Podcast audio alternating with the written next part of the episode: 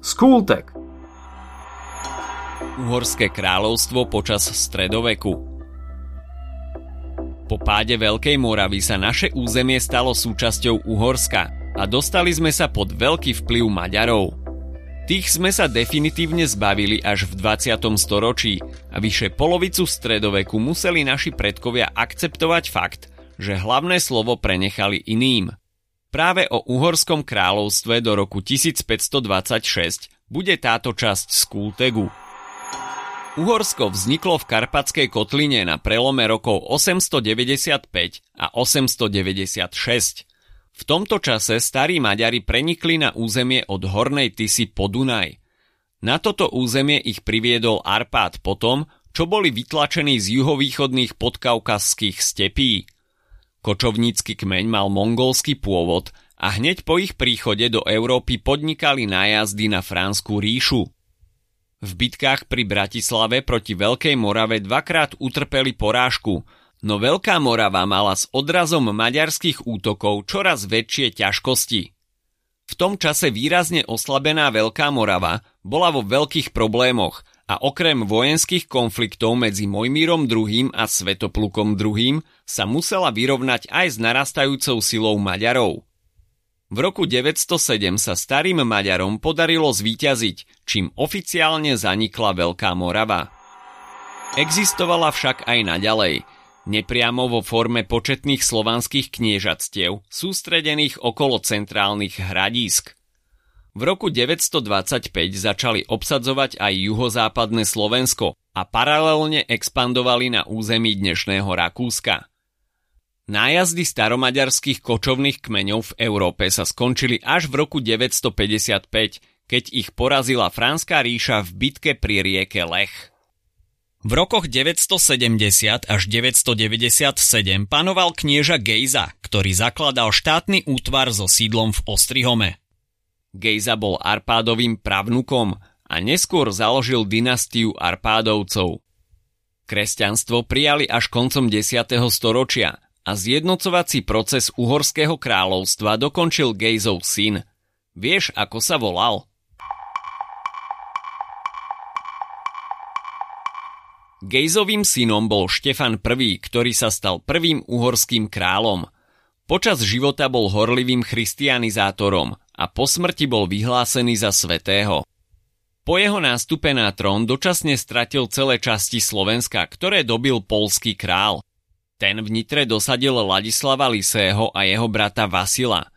Vasilov syn Belo sa oženil s dcérou polského kniežaťa Meška II. Richézov a po roku 1046 ovládli celé Uhorsko. Koncom 11. storočia sa postupne pripojilo dovtedy nezávislé Chorvátsko a na Slovensku sa začali pripájať severné územia. V rokoch 1048 až 1108 na území Nitrianska a severovýchode dnešného Maďarska bolo vytvorené Nitrianske pohraničné vojvodstvo. Jeho vojvodami boli mladí Arpádovci a toto územie sa správalo ako nezávislý štát. Po celé 12. storočie sa Uhorsko mocensky angažovalo na Balkáne – a za vlády Bela III. nadobudlo v tomto priestore charakter veľmoci. Jedným z najvýznamnejších Arpádovcov bol Ondrej II, ktorý vládol v rokoch 1205 až 1235. Ako král však patril k najneschopnejším arpádovským panovníkom, keďže sa postaral o výrazné posilnenie moci šlachty v krajine. V roku 1222 vydal listinu, ktorou priznal šlachte obrovské práva. Vieš, ako sa táto listina nazýva? Ide o zlatú bulu, ktorá zaručovala šlachte dedičnosť majetkov a možnosť vystúpiť proti kráľovi so zbraňou v ruke. Zlatej bule prechádzalo nezmyselné udelovanie rozsiahlých kráľovských majetkov svojim radcom a pomocníkom, čím zvyšoval moc týchto budúcich šlachticov. Uhorsko sa pre tieto kroky Ondreja II. zmenilo na stavovskú monarchiu. Jeho syn Belo IV. sa po svojom nástupe na trón rozhodol skoncovať s praktikami, ktoré boli zaužívané za vlády jeho otca. Mnohé darovacie listiny jeho otca vyhlásil za nepravé a darované majetky šlachticom zhabal, čím vytvoril veľké napätie medzi ním a šlachtou.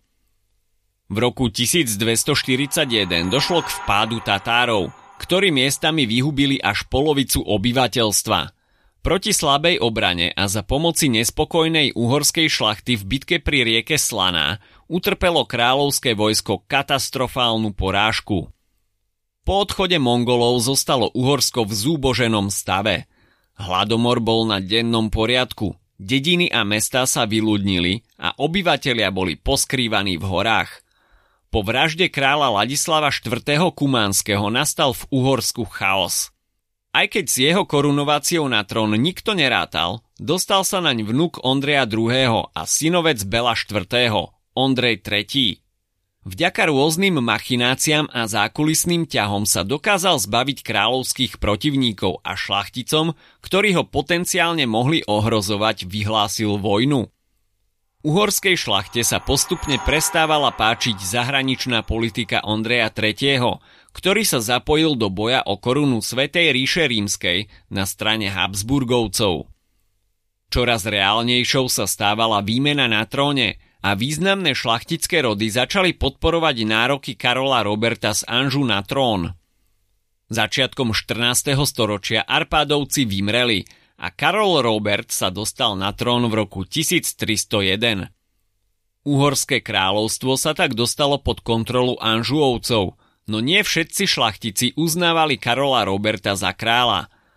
Dostal sa do sporov s Matúšom Čákom a Omodejovcami – ktorých porazil a po smrti Matúša Čáka v roku 1321 opäť zjednotil krajinu.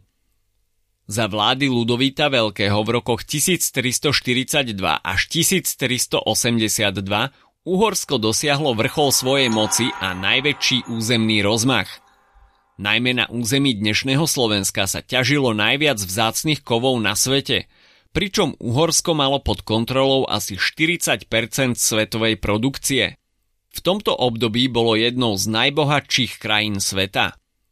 K moci sa na dlhú dobu dostal v roku 1387 Žigmund Luxemburský.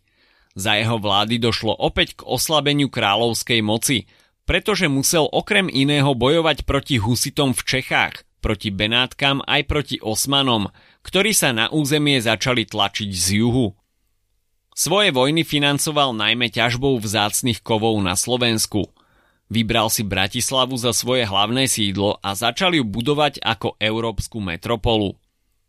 Po ďalšom oslabení kráľovskej moci v nasledujúcich rokoch usadol na trón Matej Korvín, vlastným menom Huňady.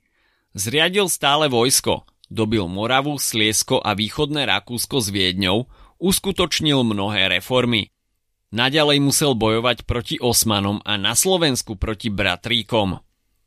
Po skvelom kráľovi Korvínovi však nastúpili v roku 1490 na trón Jagelovci. Za ich vlády svojvola a egoizmus šlachty dosiahli vrchol, čo sa prejavilo najmä v roku 1526. Uhorsko bolo výrazne oslabené, zatiaľ čo Osmania naberali na sile.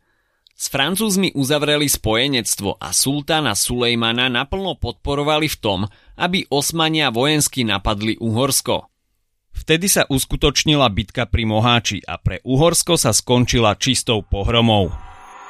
Po nej samotný víťazný turecký sultán nemohol uveriť, že proti nemu Uhorsko poslalo také slabé vojsko. Pôvodne mal prísť na pomoc aj Ján Zápolský, ktorého armáda bola rovnako veľká ako kráľovská, no na boisko ani nedošla. Výťazstvo Osmanov v bitke pri Moháči viedlo na niekoľko storočí k rozdeleniu Uhorska medzi Osmanskú ríšu, Habsburskú monarchiu a Sedmohradské kniežatstvo. Smrť posledného Jagelovca na tróne Ludovíta II. pri úteku z bitky znamenala koniec ich dynastie v Uhorsku. Bitka pri Moháči znamenala zároveň koniec stredoveku v Uhorsku – a mnohí Maďari vidia Moháč ako rozhodujúci zlom v histórii krajiny či traumu, ktorá pretrváva v ľudovej pamäti národa.